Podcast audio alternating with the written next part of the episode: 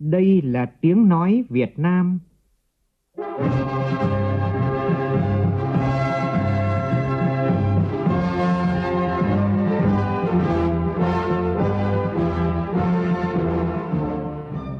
là tiếng nói Việt Nam, phát thanh từ Hà Nội, thủ đô nước Cộng hòa xã hội chủ nghĩa Việt Nam.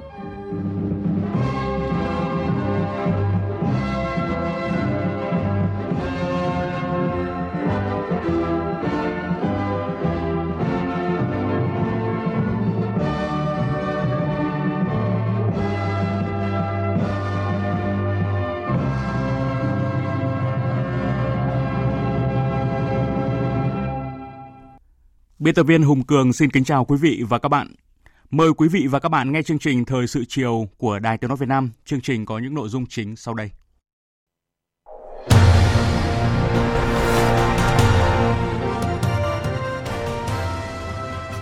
Kỳ họp bất thường lần thứ nhất Quốc hội khóa 15 xem xét 4 vấn đề trọng tâm, trong đó có chính sách tài khóa tiền tệ nhằm phục hồi phát triển kinh tế xã hội. Đại hội lần thứ 11 của Hội Nhà báo Việt Nam nhiệm kỳ từ năm 2020 đến năm 2025 xây dựng báo chí cách mạng giàu tính chiến đấu nhân văn, chuyên nghiệp hiện đại. Tập đoàn Lộc Trời xuất khẩu lô hàng hơn 4.000 tấn gạo sang châu Âu. Trong chương trình phát sóng bài 2 trong loạt bài về hiệp định RCEP có hiệu lực từ đầu năm tới, bài 2 có nội dung những thách thức phải vượt qua. Trong phần tin quốc tế, Tổng thống Mỹ Joe Biden và Tổng thống Nga Vladimir Putin điện đàm nhằm hạ nhiệt căng thẳng ở châu Âu và bàn về các cam kết ngoại giao sắp tới. Tổ chức Y tế Thế giới cảnh báo nguy cơ về thảm họa kép sóng thần Omicron kết hợp với Delta, đồng thời cũng lạc quan đưa ra nhận định năm 2022 có thể là năm kết thúc giai đoạn cấp tính của đại dịch COVID-19.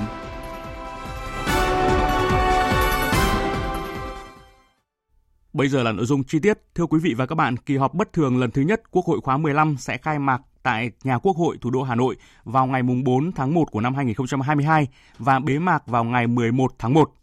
Do tình hình dịch bệnh COVID-19 diễn biến phức tạp, Quốc hội họp trực tuyến qua cầu truyền hình từ nhà Quốc hội đến 62 đoàn đại biểu Quốc hội các tỉnh, thành phố trực thuộc Trung ương. Đây là thông tin được đưa ra tại buổi họp báo về dự kiến chương trình kỳ họp bất thường lần thứ nhất. Phóng viên Lại Hoa thông tin. Tại kỳ họp bất thường này, Quốc hội thảo luận và dự kiến thông qua luật sửa đổi bổ sung một số điều của 8 luật, nghị quyết thí điểm về một số cơ chế chính sách đặc thù phát triển thành phố Cần Thơ, nghị quyết về chính sách tài khóa tiền tệ, hỗ trợ triển khai chương trình phục hồi và phát triển kinh tế xã hội, nghị quyết về chủ trương đầu tư dự án xây dựng công trình đường bộ cao tốc Bắc Nam phía Đông giai đoạn 2021-2025 Tổng thư ký, chủ nhiệm văn phòng Quốc hội Bùi Văn Cường cho biết, để góp phần khôi phục phát triển kinh tế xã hội, kỳ họp bất thường diễn ra nhằm có những quyết sách kịp thời về tài khóa tiền tệ để hỗ trợ triển khai chương trình phục hồi và phát triển kinh tế xã hội, giải quyết những vướng mắc về mặt pháp lý cho đầu tư phát triển. Kỳ này quả thật là cấp bách vì chúng ta đang cần phải có một quyết sách liên quan đến cái phục hồi phát triển kinh tế Do đó mà cái gói ờ, tài chính tiền tệ này là hết sức quan trọng để phục hồi phát triển kinh tế. Gói phục hồi phát triển kinh tế này nếu như được thông qua ở những ngày đầu năm của 2022 rõ ràng sẽ thúc đẩy cho tăng trưởng của chúng ta trong năm 22 và 23 và dư âm của nó sẽ còn đến hết cả cái nhiệm kỳ 2021-2026 này. Nếu để lại đến kỳ họp tháng 5 thì rõ ràng là chúng ta sẽ chậm 5 tháng Đối với quy mô gói chính sách tiền tệ của chương trình phục hồi và phát triển kinh tế xã hội, Phó chủ nhiệm Ủy ban Tài chính Ngân sách của Quốc hội Nguyễn Hữu Toàn nêu rõ phải đảm bảo mục tiêu xuyên suốt là ổn định kinh tế vĩ mô. Chưa bao giờ trong điều kiện khó khăn như thế này mà chúng ta vẫn đảm bảo được cái mục tiêu ổn định kinh tế vĩ mô. Đây chính là cái động lực lớn nhất mà để cho chúng ta quay trở lại. Thì cái nhiệm vụ tiếp theo này để phục hồi kinh tế thì cũng vẫn vẫn, vẫn phải duy trì cái ổn định kinh tế vĩ mô. Khi mà chúng ta đã sử dụng gói kích thích tức là phải bơm thêm tiền vào nền kinh tế Tăng tiền sẽ tăng bộ chi, tăng bộ chi thì sẽ tăng nợ công. Nhưng mà cái cần tính toán ở một mức độ nhất định. Nó gắn với cả cái khả năng hấp thụ vốn của nền kinh tế để đảm bảo là chúng ta vừa đạt được cái mục tiêu là kích thích tăng trưởng tăng dần, vừa là cố gắng giữ cái ổn định cân đối vĩ mô cũng tại buổi họp báo, Tổng thư ký Quốc hội Bùi Văn Cường cho biết, trong sáng ngày mai 31 tháng 12, Ủy ban Thường vụ Quốc hội sẽ tiếp tục cho ý kiến vào dự thảo nghị quyết về chính sách tài khóa tiền tệ, hỗ trợ triển khai chương trình phục hồi và phát triển kinh tế xã hội. Bên cạnh đó, tại kỳ họp bất thường này, chính phủ sẽ báo cáo tình hình về biến chủng mới và những giải pháp phòng chống dịch trong thời gian tới. Đồng thời có báo cáo liên quan đến việc sử dụng ngân sách trong mua sắm trang thiết bị, vật tư y tế, phòng chống dịch, trong đó có vụ việc của công ty Việt Á Hôm nay, Ban Thường trực Ủy ban Trung ương Mặt trận Tổ quốc Việt Nam tổ chức hội nghị trực tuyến Ủy ban Trung ương Mặt trận Tổ quốc Việt Nam lần thứ 6 khóa 9. Cùng dự có đại diện lãnh đạo các tổ chức chính trị xã hội, đại diện lãnh đạo các cơ quan trung ương và một số tỉnh, thành phố. Phát biểu tại hội nghị, Chủ tịch Ủy ban Trung ương Mặt trận Tổ quốc Việt Nam Đỗ Văn Chiến nhấn mạnh, trong năm 2021, đại dịch COVID-19 bùng phát, tác động nhiều mặt đến đời sống xã hội. Tuy nhiên, với tinh thần đoàn kết, khắc phục mọi khó khăn, nỗ lực phấn đấu, công tác mặt trận từ trung ương đến địa phương cơ sở đã cơ bản hoàn thành chương trình kế hoạch đề ra. Từ những kết quả đạt được, ông Đỗ Văn Chiến nêu rõ, trong năm 2022, Mặt trận Tổ quốc Việt Nam cần bám sát nghị quyết Đại hội 13 của Đảng, nội dung chỉ đạo quan trọng của Tổng Bí thư Nguyễn Phú Trọng tại hội nghị toàn quốc Mặt trận Tổ quốc Việt Nam và các tổ chức thành viên triển khai thực hiện nghị quyết Đại hội 13, thực hiện chương trình toàn khóa đã được Ủy ban Trung ương Mặt trận Tổ quốc Việt Nam thông qua. Bên cạnh đó, mặt trận Tổ quốc các cấp cần tiếp tục tuyên truyền vận động các tầng lớp nhân dân thực hiện chỉ đạo của Bộ Chính trị, nghị quyết của Quốc hội, nghị quyết quyết định chỉ đạo của Chính phủ, Thủ tướng Chính phủ về thích ứng an toàn, linh hoạt, kiểm soát hiệu quả dịch COVID-19. Mặt trận Tổ quốc các cấp cần nâng cao thực chất công tác giám sát, phản biện xã hội, kịp thời tập hợp, tổng hợp ý kiến kiến nghị của cử tri và nhân dân để phản ánh với Đảng, Nhà nước. Sáng nay tại Hà Nội, Đại hội lần thứ 11 của Hội Nhà báo Việt Nam nhiệm kỳ từ năm 2020 đến năm 2025 họp phiên chủ bị. Hơn 550 đại biểu thay mặt cho hơn 27.000 hội viên nhà báo thuộc 63 hội nhà báo tỉnh thành phố, 19 liên tri hội và hơn 200 tri hội trực thuộc, đại diện ý chí, nguyện vọng, tình cảm, quyết tâm của hội viên cả nước dự đại hội, hướng đến mục tiêu xây dựng hội và nền báo chí cách mạng Việt Nam ngày càng phát triển. Tin của phóng viên Minh Hường và Kim Thanh. Đại hội lần thứ 11 của Hội Nhà báo Việt Nam, nhiệm kỳ 2020-2025 được tổ chức vào thời điểm toàn Đảng, toàn dân, toàn quân ta đang nỗ lực phấn đấu thực hiện thành công nghị quyết Đại hội 13 của Đảng. Đại hội có nhiệm vụ kiểm điểm việc thực hiện nghị quyết Đại hội 10 của Hội Nhà báo Việt Nam, đánh giá tổng kết các hoạt động báo chí và hoạt động của hội trong nhiệm kỳ qua, xác định phương hướng, nhiệm vụ, giải pháp cho nhiệm kỳ 11 bầu Ban chấp hành Ban Kiểm tra Hội Nhà báo Việt Nam khóa 11, nhiệm kỳ 2020-2025. Phát biểu khai mạc phiên chủ bị, Ủy viên Trung ương Đảng, Tổng biên tập Báo Nhân dân, Phó trưởng Ban tuyên giáo Trung ương, Bí thư Đảng đoàn, Chủ tịch Hội Nhà báo Việt Nam Lê Quốc Minh đề nghị các đại biểu phát huy dân chủ đi đôi với nêu cao tinh thần trách nhiệm, kỷ cương, kỷ luật trong thảo luận, trong bầu cử tại đại hội. Những nội dung thảo luận tại đại hội và những nhiệm vụ giải pháp do đại hội đề ra sẽ có ý nghĩa thiết thực, góp phần thúc đẩy nền báo chí cách mạng Việt Nam phát triển theo hướng hiện đại, chuyên nghiệp, nhân văn, chủ động hội nhập với báo chí khu vực và thế giới, tiếp thu có chọn lọc tinh hoa văn hóa thế giới phù hợp với văn hóa dân tộc Việt Nam. Với phương châm đoàn kết, kỷ cương, đổi mới, sáng tạo, phát triển, Đại hội lần thứ 11 của Hội Nhà báo Việt Nam có ý nghĩa đặc biệt quan trọng, định hướng cho các cấp Hội Nhà báo Việt Nam và đội ngũ những người làm báo cả nước tiếp tục phát huy truyền thống vẻ vang, chung sức đồng lòng, ra sức phấn đấu xây dựng nền báo chí cách mạng Việt Nam giàu tính chiến đấu, nhân văn, chuyên nghiệp, hiện đại vì lợi ích của đất nước và nhân dân, vì Tổ quốc Việt Nam hùng cường, thịnh vượng. Chủ tịch Hội Nhà báo Việt Nam Lê Quốc Minh khẳng định. Đổi mới sáng tạo là cái yếu tố rất là then chốt không chỉ trong lĩnh vực báo chí mà ở tất cả mọi lĩnh vực thì đổi mới sáng tạo sẽ là yếu tố rất quan trọng để cho chúng ta có thể phát triển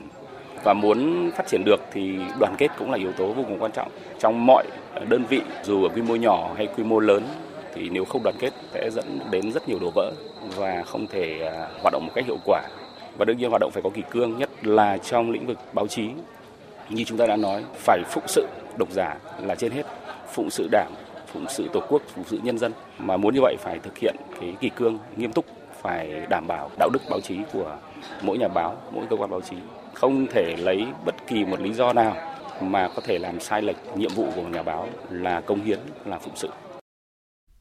Tiếp tục chương trình làm việc của phiên họp chủ bị chiều nay, Đại hội lần thứ 11 của Hội Nhà báo Việt Nam thảo luận bầu ban chấp hành, ban kiểm tra. Đại hội đã bầu được 52 đại biểu vào ban chấp hành khóa 11. Hội Nhà báo Việt Nam nhiệm kỳ 2020-2025. Nhà báo Phạm Mạnh Hùng, Phó Tổng Giám đốc, Chủ tịch Liên tri hội Nhà báo Đài Tiếng Nói Việt Nam được Đại hội tin tưởng bầu chọn là một trong số 52 thành viên của Ban chấp hành khóa 11. Đại hội cũng bầu chọn được 15 thành viên vào Ban kiểm tra khóa 11. Thưa quý vị, năm 2021 mặc dù ảnh hưởng nặng nề của đại dịch COVID-19, nhưng Đà Nẵng cùng với Hà Nội và Hải Phòng là ba thành phố trực thuộc Trung ương có mức tăng trưởng dương với mức tăng trưởng của thành phố Đà Nẵng trong năm 2021 là 0,18%. Đây là thông tin được Cục Thống kê thành phố Đà Nẵng công bố sáng nay. Tính đến ngày 15 tháng 12, thành phố Đà Nẵng cấp giấy chứng nhận đầu tư cho 39 dự án có vốn đầu tư trực tiếp nước ngoài với gần 150 triệu đô la Mỹ, tăng hơn 16% so với năm ngoái về số vốn. Ngược lại, thu hút đầu tư trong nước tăng về số dự án, nhưng tổng vốn đầu tư lại giảm hơn một nửa. Ông Trần Văn Vũ, Cục trưởng Cục Thống kê thành phố Đà Nẵng cho biết. Chúng tôi tham mưu cho thành phố làm sao để bốn trụ đỡ chính phát triển cho kinh tế Đà Nẵng. Thứ nhất là thương mại, dịch vụ, thứ hai là về vận tải, thứ ba là lĩnh vực thông tin truyền thông và thứ tư là ngân hàng. Làm sao tất cả các cái trụ đỡ này phải bắt đầu phục hồi dần. Ví dụ như ngành vận tải hoặc là sắp tới đây chính phủ cũng như Đà Nẵng mở các cái chuyến bay hoặc là cái ngành à, công nghệ thông tin hiện nay chúng ta tăng trưởng là 10% cao hơn so với mức bình quân chung của cả nước. Sáng nay diễn ra phiên giao dịch việc làm trực tuyến kết nối 6 tỉnh thành phố gồm có Hà Nội, Bắc Ninh, Thái Nguyên, Hải Dương, Lạng Sơn và Sơn La.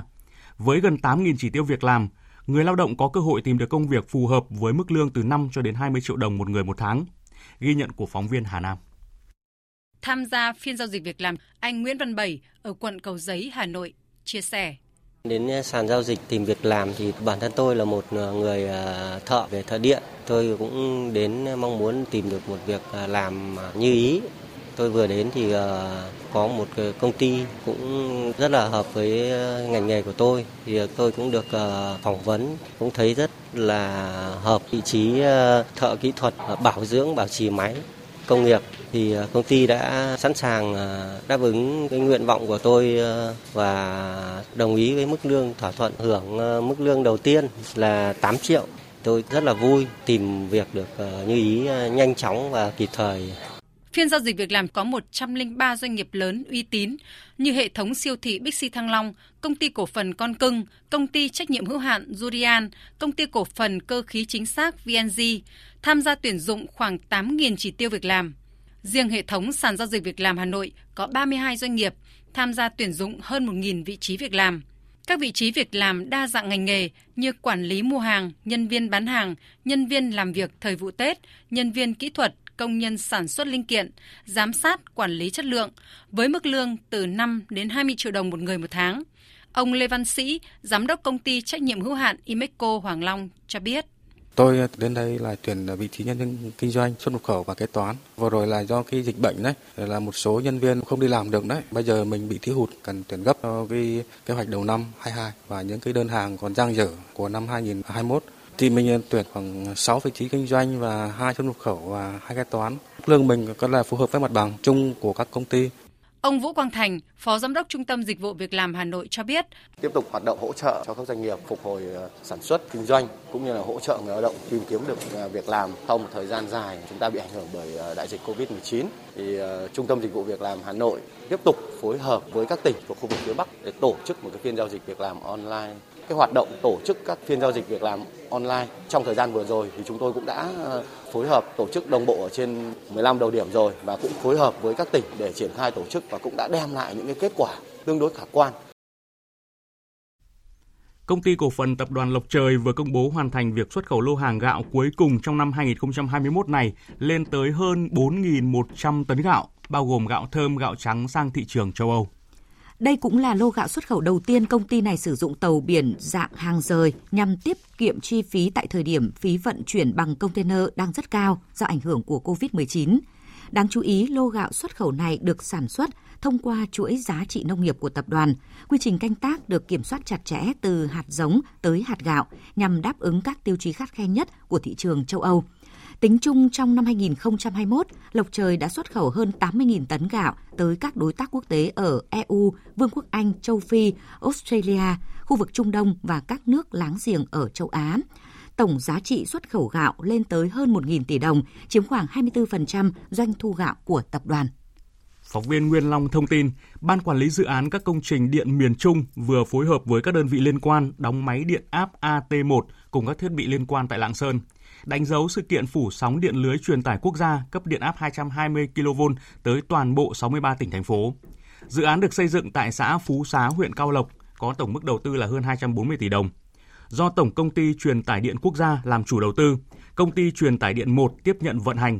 Dự án hoàn thành nhằm tiếp nhận một phần công suất từ nhà máy thủy điện Nho Quế, tăng cường công suất cho phụ tải tỉnh Lạng Sơn và khu vực lân cận, tạo mối liên kết lưới điện truyền tải trong khu vực, tăng cường độ an toàn tin cậy và khả năng cung cấp điện cho khu vực phía Bắc. Thanh tra Chính phủ vừa ban hành thông báo kết luận thanh tra số 2286 về công tác tiếp công dân, giải quyết khiếu nại tố cáo và phòng chống tham nhũng, công tác quản lý sử dụng đất đai và đầu tư xây dựng, công tác quản lý hoạt động khai thác cát trên địa bàn của tỉnh Đồng Nai. Tin của phóng viên thường trú tại thành phố Hồ Chí Minh. Theo kết luận, công tác quản lý sử dụng đất và tình hình triển khai một số dự án đầu tư trên địa bàn tỉnh Đồng Nai có hạn chế, thiếu sót với số tiền sai phạm được xác định là hơn 335 tỷ đồng. Số nợ tiền sử dụng đất, tiền thuê đất đến 31 tháng 12 năm 2018 cần được đôn đốc thu nộp ngân sách là hơn 153 tỷ đồng. Những sai phạm thiếu sót được thanh tra chính phủ chỉ ra là quy hoạch, kế hoạch sử dụng đất của tỉnh Đồng Nai và các đơn vị hành chính cấp huyện chậm được phê duyệt.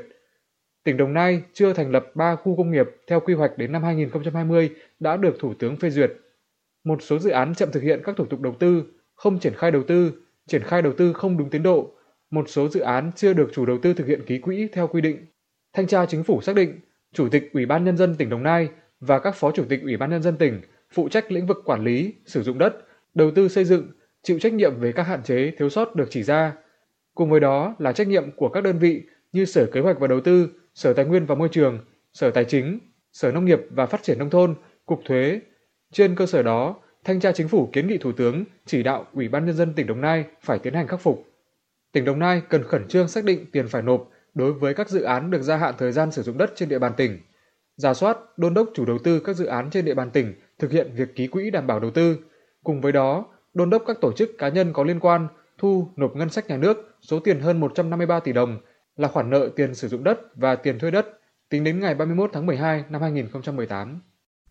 Sáng nay, Bộ Y tế tổ chức hội nghị phổ biến nghị định số 98 với sự tham dự của hơn 1.000 điểm cầu các cơ sở y tế trên toàn quốc nhằm thông tin những điểm mới thay đổi của nghị định này so với các nghị định quy định cũ. Trong đó, công tác quản lý giá, phân công quản lý, cải cách hành chính theo hướng công khai minh bạch được đặc biệt quan tâm.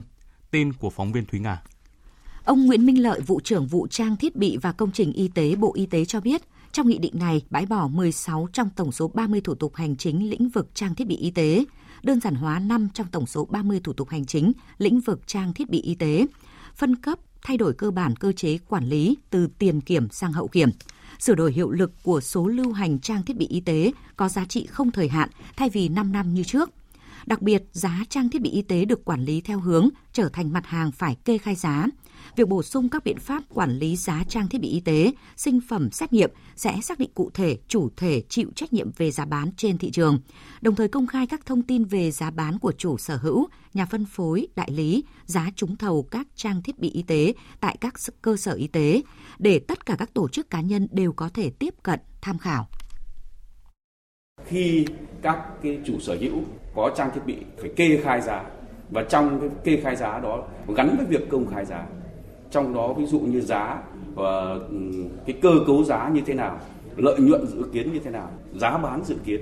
Và cái việc này thì khi mà đã kê khai và công khai, nó đảm bảo cho cái minh bạch trong cái thị trường trang thiết bị y tế. Tránh những câu chuyện có những cái hiện tượng là mua bán lòng vòng, đẩy cái giá trang thiết bị y tế nó cao hơn cái giá thực tế. Và như vậy thì khi mà quản lý được giá thì nó sẽ quản lý được giá trị, mà sẽ giúp cho cái công tác phục vụ người bệnh giá dịch vụ y tế nó đảm bảo phù hợp với cái điều kiện kinh tế xã hội Việt Nam hiện nay và nó góp cho cái người dân được tiếp cận với các cái trang thiết bị hiện đại. Bộ Y tế cũng cho biết từ ngày 1 tháng 4 năm 2022, Nghị định 98 sẽ chính thức có hiệu lực và được kỳ vọng sẽ thúc đẩy phát triển các lĩnh vực y tế kỹ thuật cao theo hướng công khai, minh bạch. Trong những ngày qua, số ca mắc và tử vong do COVID-19 tiếp tục tăng cao, gây áp lực lên hệ thống y tế. Trong đó, số ca mắc mới trong ngày của Hà Nội trong một tuần qua thì luôn đứng đầu cả nước với trung bình 1.700 ca mỗi ngày. Nếu như hai tuần trước chỉ có quận Đống Đa và Hai Bà Trưng thuộc cấp độ 3, nguy cơ cao tương ứng với màu cam trong phòng chống dịch thì đến nay hầu hết các quận trung tâm của Hà Nội đều thuộc vùng cam. Vậy các địa bàn vùng cam Hà Nội đang ứng phó như thế nào khi số ca nhiễm tăng cao? Ghi nhận của phóng viên Đài Tiếng Nói Việt Nam. Theo đánh giá của Sở Y tế Hà Nội, tình hình dịch COVID-19 trên địa bàn thành phố tiếp tục diễn biến phức tạp với số ca mắc mới tăng nhanh, dự báo có thể vượt ngưỡng 2.000 ca mắc trong những ngày tới. Ngoài hai quận vùng cam cũ là Hai Bà Trưng, Đống Đa, 6 quận vùng cam mới là Ba Đình, Hoàn Kiếm, Hoàng Mai, Long Biên, Nam Từ Liêm, Tây Hồ đang tập trung siết chặt lại các hoạt động phòng chống dịch, hạn chế hội họp đông người, đóng cửa vườn hoa công viên, các hộ kinh doanh chỉ được bán mang về và dừng hoạt động sau 21 giờ hàng ngày. Thống kê cũng cho thấy, đến ngày 29 tháng 12, Hà Nội đang điều trị cho 25.217 bệnh nhân nhiễm COVID-19, trong đó 5.195 người đang được điều trị tại cơ sở thu dung quận huyện, trên 15.000 người theo dõi cách ly tại nhà, chiếm gần 60%. Để giúp các trường hợp F0 yên tâm điều trị tại nhà, các quận huyện xã phường đã thành lập tổ phản ứng nhanh để kịp thời tư vấn, thăm khám, chữa trị. Các hội đoàn hỗ trợ mua bán lương thực thực phẩm cho các F1, F0 đang thực hiện cách ly. Bà Trần Thị Hoa tham gia hỗ trợ gia đình cách ly tại phường Đồng Tâm, quận Hai Bà Trưng chia sẻ. Chúng tôi uh, tổ chức uh, thường xuyên là uh, hỏi thăm và uh, gia đình có nhu cầu uh, cần những nhu yếu phẩm thì chúng tôi đã tổ chức đi chợ giúp cho gia đình F0 để gia đình uh, yên tâm ở nhà để điều trị. Ứng phó với thực trạng ca nhiễm tăng cao, Hà Nội đang tập trung cho tuyến y tế cơ sở, trong đó có việc thiết lập 508 trạm y tế lưu động tại các xã phường để linh hoạt kịp thời chữa trị. Tại điểm nóng Hoàng Mai, nơi những ngày qua liên tục ghi nhận trên 200 ca dương tính mỗi ngày, đã thành lập 14 trạm y tế lưu động với công suất tiếp nhận 150 giường bệnh và một cơ sở thu dung 200 giường. Đồng thời, phát huy hiệu quả của đội thanh niên tình nguyện, đội phản ứng nhanh hỗ trợ bệnh nhân F0 nhằm giảm tải cho trạm y tế phường. Ông Dương Văn Hòa, Chủ tịch Ủy ban Nhân dân phường Thanh Trì, quận Hoàng Mai cho biết, trạm y tế lưu động trên địa bàn không chỉ giúp người bệnh yên tâm điều trị gần nhà, mà quan trọng hơn, kết quả điều trị đã được chứng minh với nhiều trường hợp khỏi bệnh về nhà. Để phù hợp với tình hình thực tế, phường cũng đã tiến hành phân loại F0. Thì à, đối với các F0 à, không triệu chứng thì à, các gia đình nếu đủ có điều kiện điều trị tại gia đình thì phường ra quyết định cho điều trị tại gia đình còn đối với những F0 ờ, không có điều kiện đủ điều kiện cách ly tại gia đình hoặc là có triệu chứng nhẹ thì phường sẽ đưa ra trạm thu dung F0 của phường và hiện nay thì đã có 6 bệnh nhân đã khỏi bệnh và được về nhà. Ngày hôm nay, Tòa án Nhân dân thành phố Hà Nội tiếp tục xét xử vụ án vi phạm quy định về đấu thầu gây hậu quả nghiêm trọng xảy ra tại Sở Kế hoạch và Đầu tư thành phố Hà Nội và một số đơn vị liên quan. Cuối phiên xét xử chiều nay, hội đồng xét xử cho phép các bị cáo được nói lời sau cùng trước khi tòa tuyên án. Phóng viên Đình Hiếu thông tin. Trong phiên tòa, đại diện Viện Kiểm sát Nhân dân thành phố Hà Nội cho biết, người nhà cựu giám đốc Sở Kế hoạch và Đầu tư Nguyễn Văn Tứ đã nộp thêm 1,5 tỷ đồng bồi thường dân sự. Người nhà bị cáo Võ Việt Hùng, cựu giám đốc công ty Đông Kinh là một bên liên doanh với công ty Nhật Cường trong gói thầu số hóa tại Sở Kế hoạch Đầu tư thành phố Hà Nội năm 2016, nộp 2,1 tỷ đồng. Bị cáo Lê Duy Tuấn, phó giám đốc công ty Đông Kinh cũng được người nhà nộp lại 200 triệu đồng. Đại diện Viện Kiểm sát nhận định đây là tình tiết giảm nhẹ mới, đề nghị hội đồng xét xử cân nhắc giảm nhẹ hình phạt cho ba người này. Cũng trong phiên xét xử chiều nay, hội đồng xét xử cho phép các bị cáo được nói lời sau cùng trước khi nghị án. Trong lời nói sau cùng, các bị cáo đều tỏ ra ăn năn hối lỗi, mong được hội đồng xét xử ghi nhận sự thành khẩn của mình trong quá trình điều tra cũng như trong phiên tòa, dành cho các bị cáo bản án phù hợp, vừa mang tính gian đe chung nhưng cũng thể hiện được chính sách khoan hồng của nhà nước và pháp luật. Trước đó, trong phần luận tội và đề nghị mức án, bị cáo Nguyễn Đức Trung, cựu chủ tịch Ủy ban dân thành phố Hà Nội bị đề nghị tuyên phạt 3 đến 4 năm tù về tội lợi dụng chức vụ quyền hạn trong khi thi hành công vụ. Tổng hợp cùng với hai bản án trước, bị cáo phải chịu hình phạt chung là 16 đến 17 năm tù. 6 bị cáo còn lại bị đề nghị tuyên phạt từ 3 năm đến 6 năm tù về tội vi phạm quy định về đấu thầu gây hậu quả nghiêm trọng. Cáo trạng đánh giá hành vi của các bị cáo đã làm sai lệch kết quả lựa chọn nhà thầu, dẫn đến hiệu quả, mục đích yêu cầu gói thầu không đạt được, gây thiệt hại cho nhà nước hơn 26 tỷ đồng. Theo kế hoạch, chiều mai, hội đồng xét xử tuyên án. Ngày hôm nay, Công an tỉnh Bắc Ninh cho biết đơn vị vừa ra quyết định khởi tố vụ án, khởi tố bị can đối với 17 đối tượng ở các huyện, thành phố trên địa bàn về tội tổ chức đánh bạc vì liên quan đến hệ thống game bài do Nguyễn Văn Dương và Phan Xào Nam cầm đầu đã bị Công an tỉnh Phú Thọ triệt phá từ năm 2017. Trước đó liên quan đến vụ án đánh bạc nghìn tỷ qua mạng do Nguyễn Văn Dương và Phan Sào Nam cầm đầu, ngày 30 tháng 11 của năm 2018, Hội đồng xét xử của Tòa án Nhân dân tỉnh Phú Thọ đã tuyên án bị cáo Nguyễn Văn Dương 10 năm tù, bị cáo Phan Sào Nam bị phạt 5 năm tù. Cũng ngày hôm nay, Công an tỉnh Thái Bình cho biết vừa triệt phá đường dây đánh bạc qua mạng với số tiền ước tính khoảng gần 8.500 tỷ đồng. Thưa quý vị và các bạn, sau nhiều tháng nằm bờ do ảnh hưởng của thiên tai dịch bệnh, những ngày này ngư dân các tỉnh thành phố khu vực miền Trung tất bật chuẩn bị cho những phiên biển cuối năm. Những con tàu vươn khơi mang theo bao hy vọng được nhiều lộc biển. Phản ánh của phóng viên Vinh Thông tại Quảng Ngãi.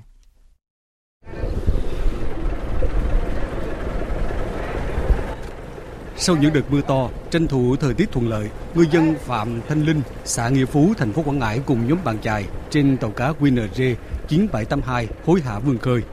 Chuyến biển cuối năm thường kéo dài từ 15 ngày đến cả tháng.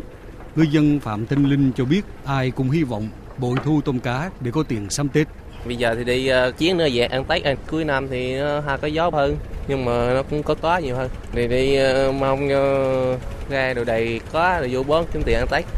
Sau nhiều tháng nằm bờ do ảnh hưởng của dịch Covid-19, các ngư dân đi trên tàu cá QNR 95617 tập trung kiểm tra máy móc chuẩn bị ngư cụ lương thực cho chuyến biển cuối năm.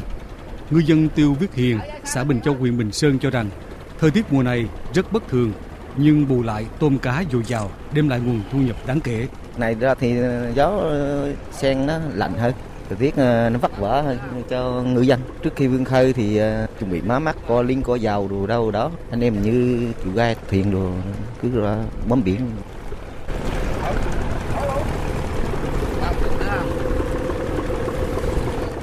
Những ngày này, trạm kiểm soát biên phòng Sa Kỳ, thành phố Quảng Ngãi làm thủ tục xuất bến cho khoảng 40 phương tiện. Lực lượng biên phòng tăng cường kiểm tra kiểm soát tàu cá theo đúng quy trình 5 kiểm, một chứng. Trong đó, đặc biệt kiểm tra thuyền viên, phương tiện và thiết bị giám sát hành trình. Đại úy Phan Xuân Huệ, trạm trưởng trạm kiểm soát biên phòng Sa Kỳ, thành phố Quảng Ngãi cho biết, đơn vị thường xuyên tuần tra kiểm soát chặt, hạn chế ngư dân vi phạm các quy định khai thác buôn bán hải sản dịp cuối năm. Trạm ờ, cũng đã xin đơn vị là tăng cường ờ, lực lượng xuống để ờ, làm nhanh cái thủ tục cho bà con, vừa bảo đảm đúng quy định nhưng mà cũng vừa tạo điều kiện thuận lợi để cho bà con vươn khơi bám biển. Năm 2021, vượt qua nhiều khó khăn do ảnh hưởng của thiên tai dịch bệnh, nhưng sản lượng khai thác hải sản của người dân tỉnh Quảng Ngãi đạt gần 265.000 tấn, tăng hơn 3.600 tấn so với năm ngoái. Tỉnh Quảng Ngãi đã triển khai nhiều chính sách đồng hành hỗ trợ người dân vươn khơi khai thác, tiêu thụ hải sản. Địa phương cũng vừa quyết định hỗ trợ 78,6 tỷ đồng đợt 3 năm 2021 từ nguồn kinh phí thực hiện chính sách khuyến khích khai thác, nuôi trồng hải sản và dịch vụ khai thác hải sản trên các vùng biển xa theo quyết định số 48 của Thủ tướng Chính phủ. Trong hai ngày hôm qua và hôm nay tại thành phố Rạch Giá, tỉnh Kiên Giang, Bộ Tư lệnh Vùng Cảnh sát Biển 4 phối hợp với Ban dân vận tỉnh ủy Kiên Giang thực hiện chương trình Cảnh sát biển đồng hành với ngư dân với nhiều hoạt động thiết thực, sôi nổi và hiệu quả. Phản ánh của phóng viên Đài Tiếng nói Việt Nam thường trú khu vực đồng bằng sông Cửu Long.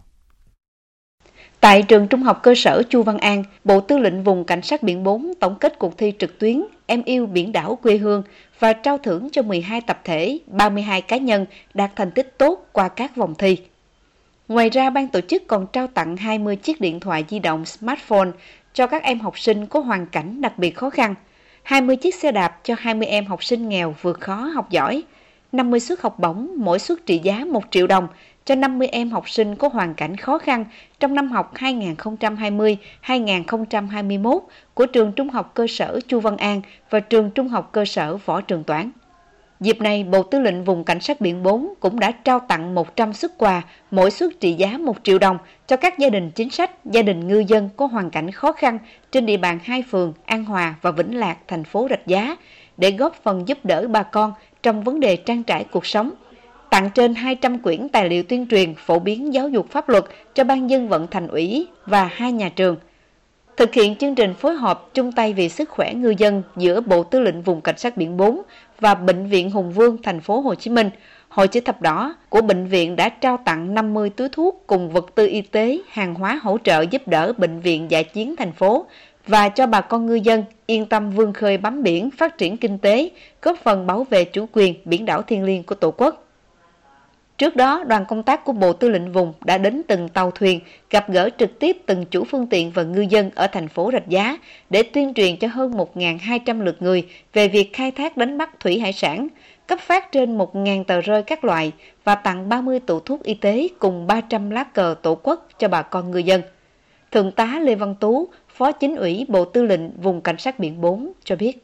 À, để thực hiện tốt cái chương trình này, Bộ Tư lệnh Vùng chúng tôi thì năm nay cũng đã tập trung vào những cái địa bàn, những cái nơi khó khăn nhất, đặc biệt là những cái nơi vùng phong tỏa, cái nơi có dịch bệnh thì để như vậy là à, phối hợp với cấp ủy chính quyền địa phương để hỗ trợ cho à, gia đình khó khăn và để hoạt động tốt cái hoạt động tuyên truyền pháp luật thì chúng tôi cũng phối hợp với địa phương tận dụng các cái phương tiện truyền thông của địa phương nhất là hệ thống phát thanh để gửi các cái tài liệu để thông qua đó để tuyên truyền đến với các cái ngư dân Tiếp theo sẽ là một số thông tin thời tiết. Thưa quý vị, do ảnh hưởng của không khí lạnh tăng cường yếu lệch đông nên ở khu vực các tỉnh Trung Bộ từ Hà Tĩnh đến Quảng Ngãi đêm nay và ngày mai tiếp tục có mưa trên diện rộng. Dù lượng mưa có giảm bớt nhưng vẫn nằm trong cảnh báo nguy cơ xảy ra lũ quét, sạt lở đất ở khu vực vùng núi và ngập úng cục bộ tại các vùng trũng thấp ven sông. Còn tại các tỉnh Bắc Bộ cơ bản trời nhiều mây, tuy nhiên mưa chỉ diễn ra rải rác. Sáng sớm có sương mù, trưa chiều giảm mây, trời rét, vùng núi có nơi rét đậm. Mức nhiệt ở các tỉnh phía Tây Bắc Bộ từ 14 đến 23 độ, phía Đông Bắc Bộ trong đó có thủ đô Hà Nội từ 14 đến 20 độ, vùng núi có nơi dưới 10 độ.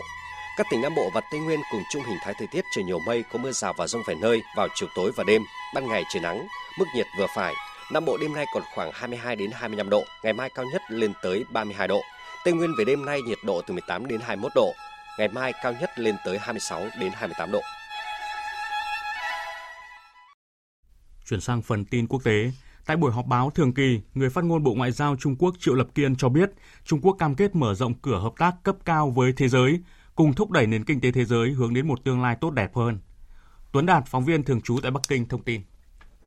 Người phát ngôn Bộ Ngoại giao Trung Quốc Triệu Lập Kiên cho rằng các doanh nghiệp Trung Quốc đang tích cực đón nhận và hòa nhập vào môi trường kinh doanh toàn cầu. Báo cáo khảo sát toàn cầu về hình ảnh doanh nghiệp Trung Quốc năm 2021 vừa được công bố cho thấy Gần 70% người được phỏng vấn tin rằng các doanh nghiệp Trung Quốc đóng vai trò quan trọng trong việc thúc đẩy đổi mới công nghệ và tiến bộ xanh. Chính phủ Trung Quốc luôn cam kết mở cửa đối với bên ngoài, đồng thời khuyến khích và hướng dẫn các doanh nghiệp mọi loại hình có thế mạnh và uy tín thực hiện hợp tác đầu tư nước ngoài theo nguyên tắc thị trường và thông lệ quốc tế. Hiệp định Đối tác Kinh tế Toàn diện khu vực RCEP chuẩn bị chính thức có hiệu lực sẽ là một bước tiến quan trọng hướng tới sự phục hồi vững chắc của nền kinh tế thế giới trong thời kỳ dịch bệnh. Trung Quốc sẵn sàng hợp tác với tất cả các bên, làm sâu sắc hơn các trao đổi kinh tế, thương mại và hợp tác thực chất, cùng thúc đẩy nền kinh tế thế giới hướng tới một tương lai tươi sáng. Tổng thống Mỹ Joe Biden và Tổng thống Nga Putin sẽ có cuộc điện đàm vào tối nay nhằm thảo luận về một loạt các chủ đề, bao gồm các cuộc đàm phán an ninh sắp tới giữa các nước và tình hình căng thẳng ở châu Âu, cũng như các cam kết ngoại giao sắp tới với Nga.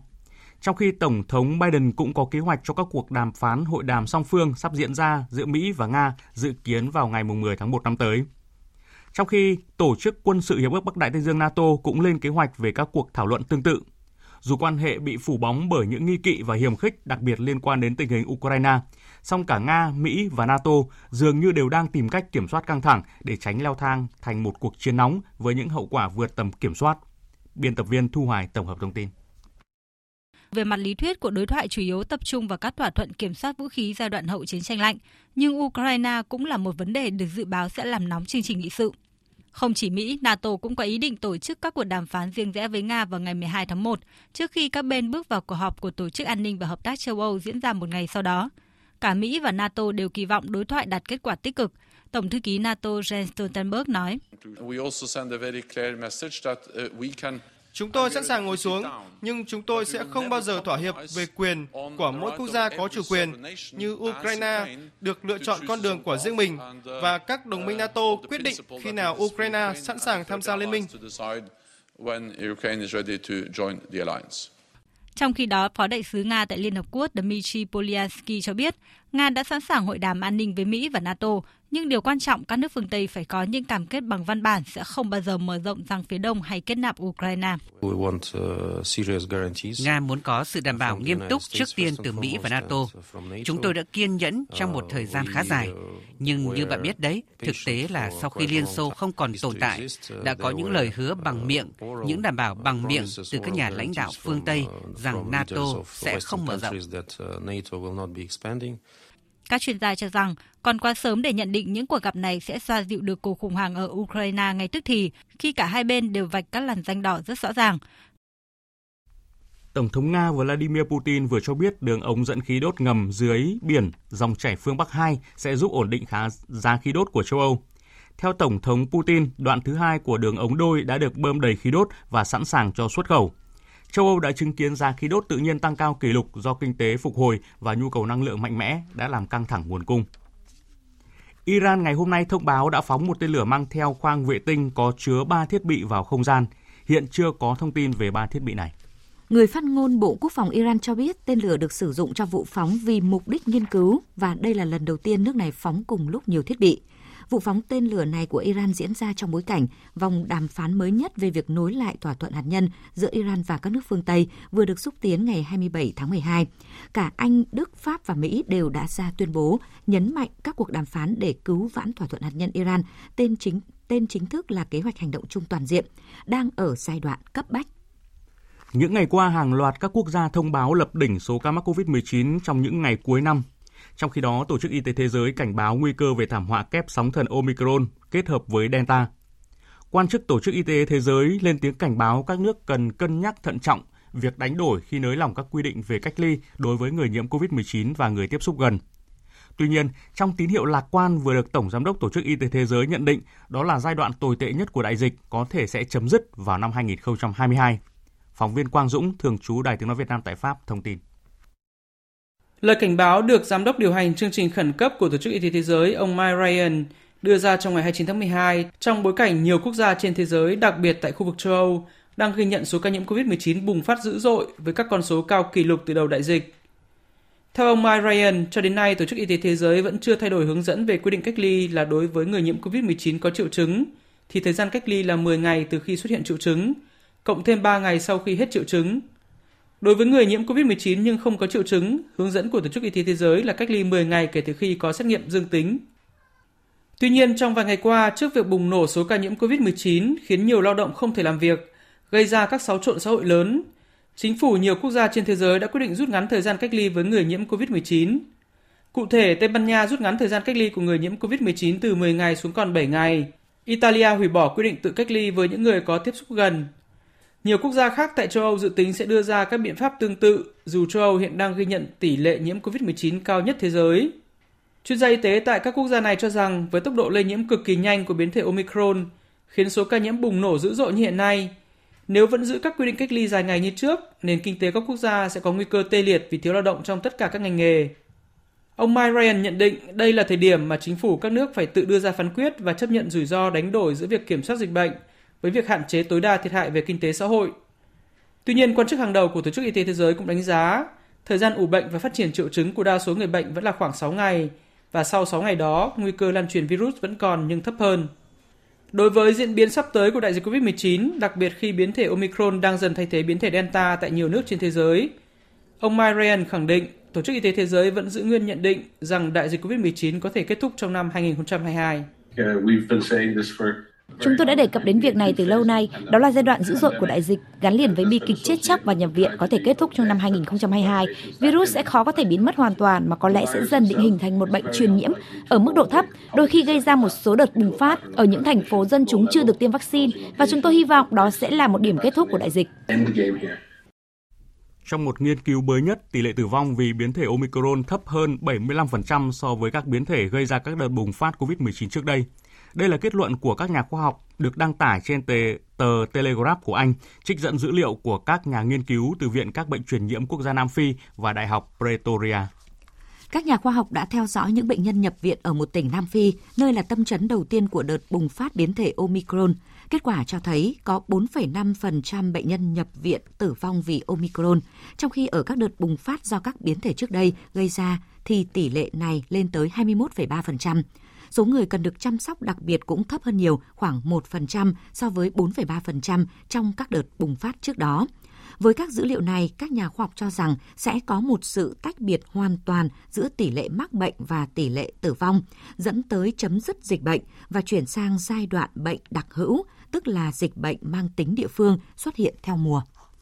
Trong thời điểm hiện tại, sự gia tăng số ca mắc do biến thể Omicron đã khiến các chuyên gia phải điều chỉnh dự báo tăng trưởng. Theo các chuyên gia, dù nền kinh tế toàn cầu không chật bánh, song tốc độ tăng trưởng dự kiến sẽ chậm lại vào năm 2022. Biên tập viên Thu Hoài thông tin.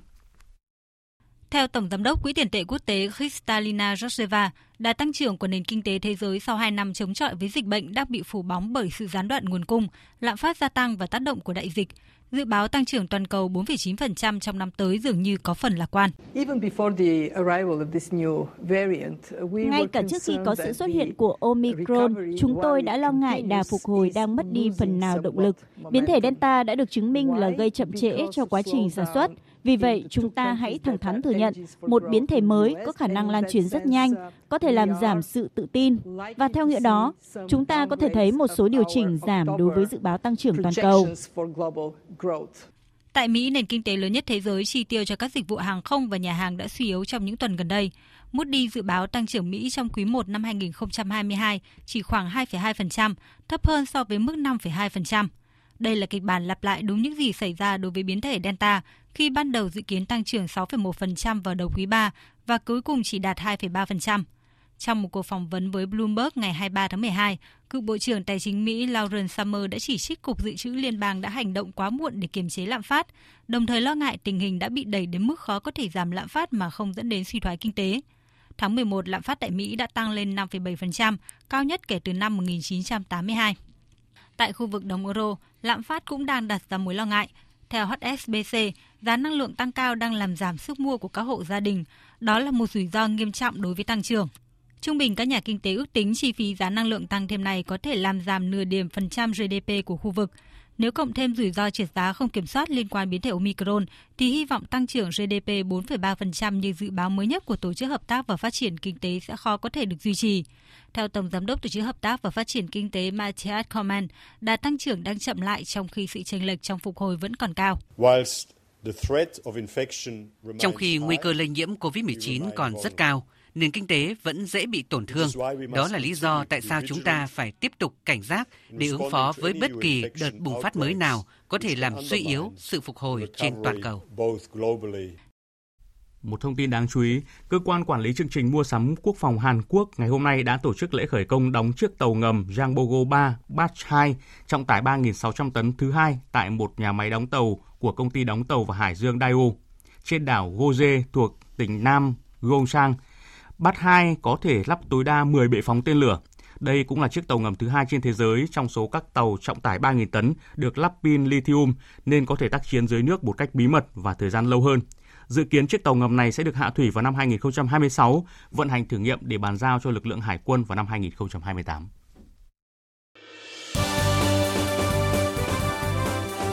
Thời sự tiếng nói Việt Nam Thông tin nhanh Bình luận sâu Tương tác đa chiều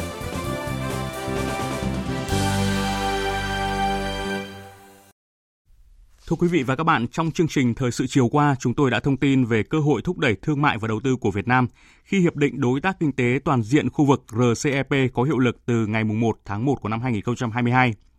Với quy mô của một thị trường chiếm khoảng 30% dân số thế giới, với hơn 2,2 tỷ dân và cũng khoảng 30% GDP toàn cầu, RCEP được kỳ vọng là sẽ góp phần định vị lại chuỗi cung ứng trong khu vực, phát triển công nghiệp hỗ trợ, giúp thiết lập thị trường xuất khẩu ổn định lâu dài và trở thành điểm đến đáng tin cậy cho các nhà đầu tư quốc tế. Tuy nhiên để có thể tận dụng được các cơ hội từ hiệp định này, các đối tượng liên quan mà cụ thể nhất là cộng đồng doanh nghiệp nhỏ và vừa cần phải hiểu biết về các cam kết và vượt qua được các thách thức của hiệp định này. Bài viết của phóng viên Nguyên Long. Cơ hội và cũng là thách thức đầu tiên được chỉ ra, đó là khi hiệp định RCEP có hiệu lực sẽ tạo ra các ưu đãi thuế quan nhiều nhất cho hàng hóa xuất khẩu của Việt Nam và các thành viên khi được áp dụng quy tắc xuất xứ nội khối. Nhưng với hơn 90% doanh nghiệp của Việt Nam là nhỏ và vừa, thậm chí là siêu nhỏ, thì để hiểu và tận dụng được các ưu đãi này cũng không hề dễ dàng. Chuyên gia kinh tế Phan Đức Hiếu, Ủy viên Ủy ban Kinh tế của Quốc hội nhìn nhận. Tôi lấy ví dụ như các doanh nghiệp vừa và nhỏ, ngoại ngữ thì hạn chế. Khi mà muốn xuất khẩu sang một cái thị trường thông tin, ở đây không phải là thông tin chung chung, mà thông tin nó đòi hỏi về rất là cụ thể, từ thị hiếu của người tiêu dùng đến các cái thủ tục và quan trọng nữa là cái câu chuyện mà doanh nghiệp đặt ra rất lớn là đầu tư và đầu ra. Bây giờ họ sẵn sàng chấp nhận đầu tư, thế thì chi phí đầu tư phải bỏ ra, nhưng cái quy mô liệu có thể tăng đủ để có thể xuất khẩu hay làm thế nào để xuất khẩu và cái lợi ích mang lại họ có thể có được và có cơ hội để xuất khẩu hay không tôi thì tôi nhìn nhận thấy là rất nhiều những cái thách thức và thậm chí ngay cả cái nhận thức thôi. Mình vừa qua không phủ nhận là bộ công thương và các hiệp hội tuyên truyền rất nhiều, nhưng đây là một cái thực tế, một cái cuộc điều tra vừa công bố năm 2021 về CPTPP 69% doanh nghiệp nghe nói hoặc biết sơ bộ có nghĩa là không có thông tin gì. 25% và được đánh giá là cao hơn các FTA khác thì 25% doanh nghiệp mới gọi là có hiểu biết nhất định. Thì tôi cũng đánh giá hiểu biết nhất định cũng có nghĩa rằng là chưa. Từ cơ hội đến thực tiễn còn một quãng rất là xa. Theo bà Nguyễn Thị Thu Trang, Giám đốc Trung tâm WTO và Hội nhập, Phòng Thương mại và Công nghiệp Việt Nam VCCI, Hiệp định RCEP cũng mang lại sức ép cạnh tranh hàng hóa cho Việt Nam do nhiều đối tác trong RCEP có cơ cấu sản phẩm tương tự Việt Nam nhưng hàm lượng giá trị gia tăng cao hơn so với khả năng hiện tại của Việt Nam. Đặc biệt, Trung Quốc với lợi thế hàng hóa phong phú, giá rẻ cũng sẽ đặt ra những thách thức lớn đối với mặt hàng nông thủy sản của Việt Nam. Vì vậy, ngay cả khi mặt hàng nông thủy sản là thế mạnh của Việt Nam, nhưng cũng chính là thách thức cạnh tranh trong khu vực RCEP này. Bà Nguyễn Thị Thu Trang, Giám đốc Trung tâm WTO và Hội nhập Phòng Thương mại và Công nghiệp Việt Nam nhấn mạnh.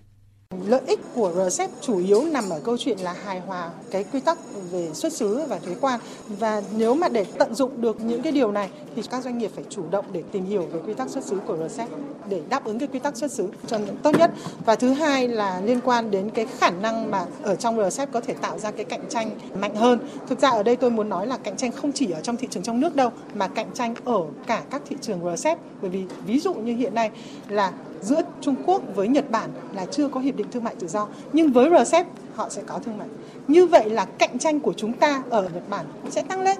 mà trực tiếp là đối với đối thủ cạnh tranh ờ, là Trung Quốc chẳng hạn. Cho nên là cái áp lực về cạnh tranh sau RCEP nó có thể là ở thị trường trong nước và cả ở các cái thị trường RCEP khác. Cho nên là vẫn lại quay lại câu chuyện là doanh nghiệp phải tăng cường cái năng lực cạnh tranh của mình để có thể có được cái cơ hội tốt nhất.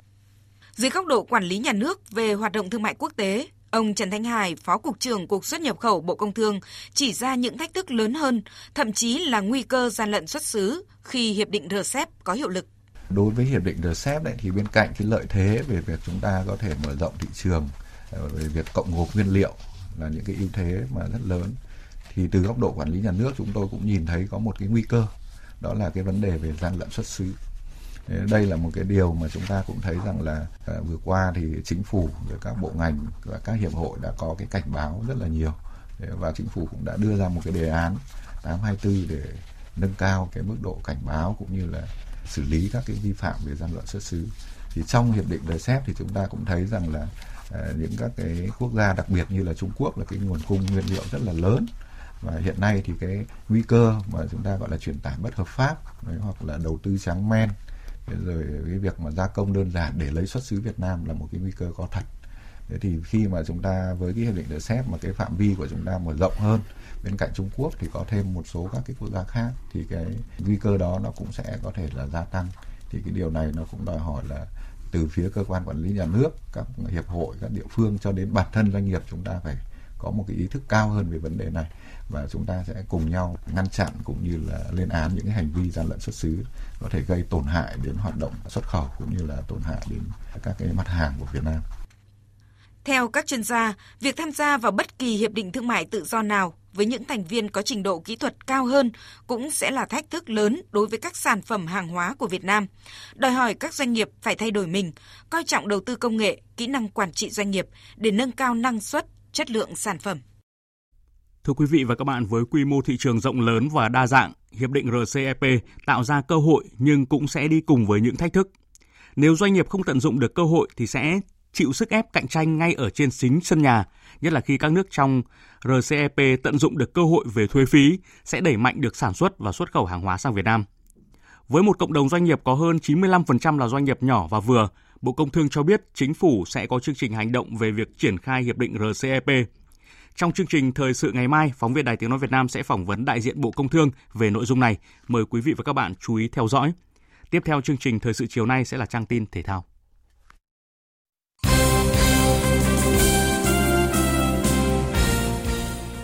Thưa quý vị và các bạn, sáng mai 31 tháng 12, đội tuyển Việt Nam rời Singapore lên đường trở về nước. Sắp tới đây, thầy trò huấn luyện viên Park Hang-seo sẽ tiếp tục thi đấu các trận vòng loại thứ ba World Cup 2022 khu vực châu Á.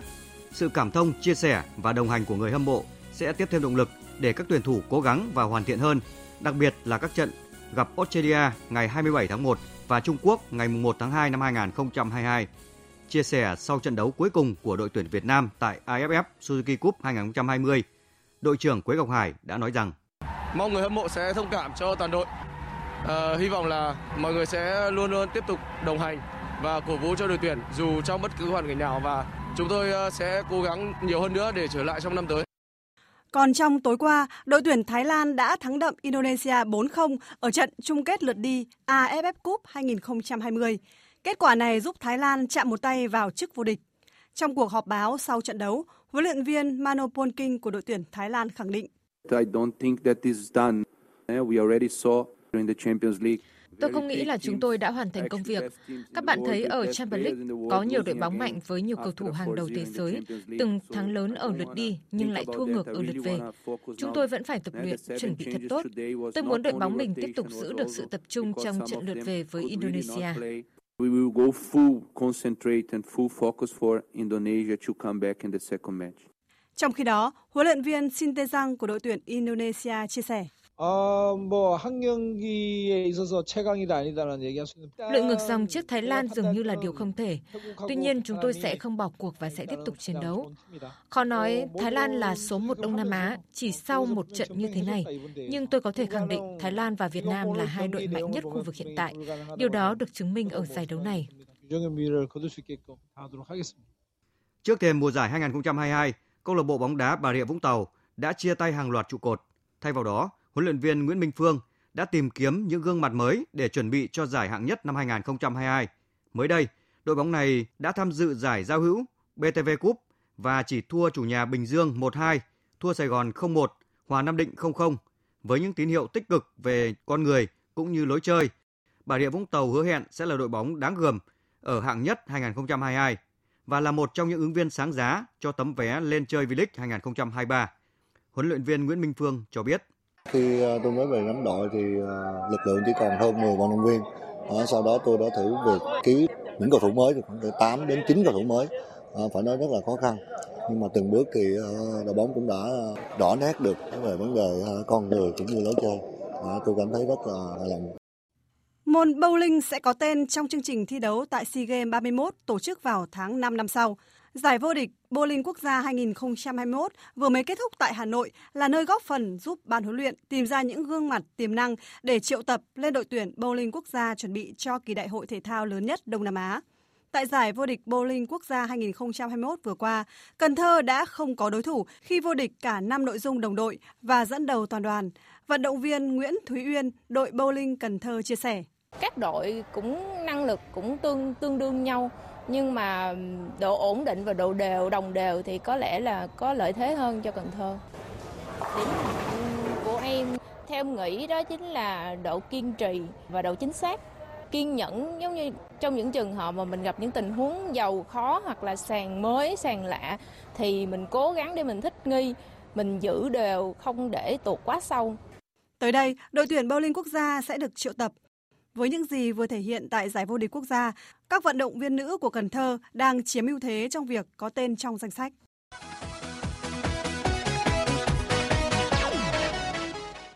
Dạng sáng nay 30 tháng 12, tiếp tục diễn ra các trận đấu thuộc vòng 20 Premier League.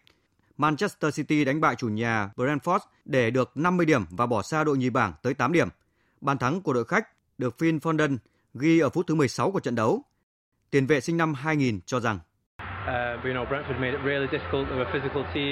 Brentford đã gây cho chúng tôi nhiều khó khăn. Họ là một đội bóng giàu thể lực khiến chúng tôi phải chiến đấu cho đến khi tiếng còi mãn cuộc. Premier League là giải đấu quyết liệt nhất trên thế giới và các đội bóng có thể mất điểm bất cứ lúc nào. Cả đội vẫn đang duy trì được sự tập trung và chơi thật sự tốt. Vì vậy, tôi rất vui. Còn trên sân Stamford Bridge, tiền đạo Romelu Lukaku đánh đầu ghi bàn giúp Chelsea dẫn trước Brighton ở phút 28. Tỷ số 1-0 được giữ đến cuối trận, nhưng vào phút bù giờ, tiền đạo Danny Welbeck cũng đã thực hiện pha đánh đầu gỡ hòa 1-1 cho Brighton. Hòa trận này, Chelsea được 42 điểm, vượt lên chiếm vị trí thứ hai của Liverpool, còn Brighton có 24 điểm, đứng thứ 10. Dự báo thời tiết Phía Tây Bắc Bộ nhiều mây, có mưa vài nơi, sáng sớm có nơi có sương mù, trưa chiều giảm mây trời nắng, trời rét, có nơi rét đậm, nhiệt độ từ 14 đến 23 độ, có nơi dưới 13 độ. Phía Đông Bắc Bộ nhiều mây, có mưa vài nơi, sáng sớm có sương mù và sương mù nhẹ rải rác, trưa chiều giảm mây, trời hứng nắng, gió Đông Bắc cấp 2 đến cấp 3, trời rét, vùng núi có nơi rét đậm, nhiệt độ từ 13 đến 20 độ, vùng núi cao có nơi dưới 10 độ. Khu vực từ Thanh Hóa đến Thừa Thiên Huế nhiều mây có mưa vài nơi, mưa rào rải rác. Trong mưa rông có khả năng xảy ra lốc xét và gió giật mạnh, trời rét, nhiệt độ từ 14 đến 23 độ. Khu vực từ Đà Nẵng đến Bình Thuận có mưa, mưa rào vài nơi. Phía Bắc đêm và sáng sớm trời lạnh, nhiệt độ từ 20 đến 32 độ. Tây Nguyên chiều tối và đêm có mưa rào vài nơi, ngày trời nắng, gió đông bắc cấp 2 đến cấp 3, nhiệt độ từ 18 đến 28 độ, có nơi dưới 15 độ. Nam Bộ chiều tối và đêm có mưa rào và rông vài nơi, ngày trời nắng, gió đông bắc cấp 2 đến cấp 3, nhiệt độ từ 22 đến 32 độ. Khu vực Hà Nội có mưa vài nơi, sáng sớm có sương mù và sương mù nhẹ rải rác, trưa chiều giảm mây trời hứng nắng, gió đông bắc cấp 2 đến cấp 3 trời rét, nhiệt độ từ 14 đến 20 độ. Dự báo thời tiết biển, Vịnh Bắc Bộ có mưa vài nơi tầm nhìn xa trên 10 km, gió đông bắc cấp 4 đến cấp 5. Vùng biển từ Quảng Trị đến Quảng Ngãi, vùng biển từ Bình Định đến Ninh Thuận và vùng biển từ Bình Thuận đến Cà Mau có mưa rào và rông vài nơi, tầm nhìn xa trên 10 km, gió đông bắc cấp 6, có lúc cấp 7, giật cấp 8, biển động. Vùng biển từ Cà Mau đến Kiên Giang và Vịnh Thái Lan có mưa rào và rông vài nơi, tầm nhìn xa trên 10 km, gió đông bắc cấp 5. Khu vực Bắc, giữa và Nam Biển Đông và khu vực quần đảo Hoàng Sa thuộc thành phố Đà Nẵng, khu vực quần đảo Trường Sa thuộc tỉnh Khánh Hòa có mưa vài nơi, tầm nhìn xa trên 10 km, gió đông bắc cấp 6, có lúc cấp 7, giật cấp 8, biển động. Những thông tin thời tiết vừa rồi đã kết thúc chương trình thời sự chiều nay của Đài Tiếng nói Việt Nam. Chương trình do các biên tập viên Hùng Cường, Thu Hằng, Nguyễn Hằng biên soạn và thực hiện với sự tham gia của phát thanh viên Phương Hằng, kỹ thuật viên Trần Tâm, chịu trách nhiệm nội dung Lê Hằng.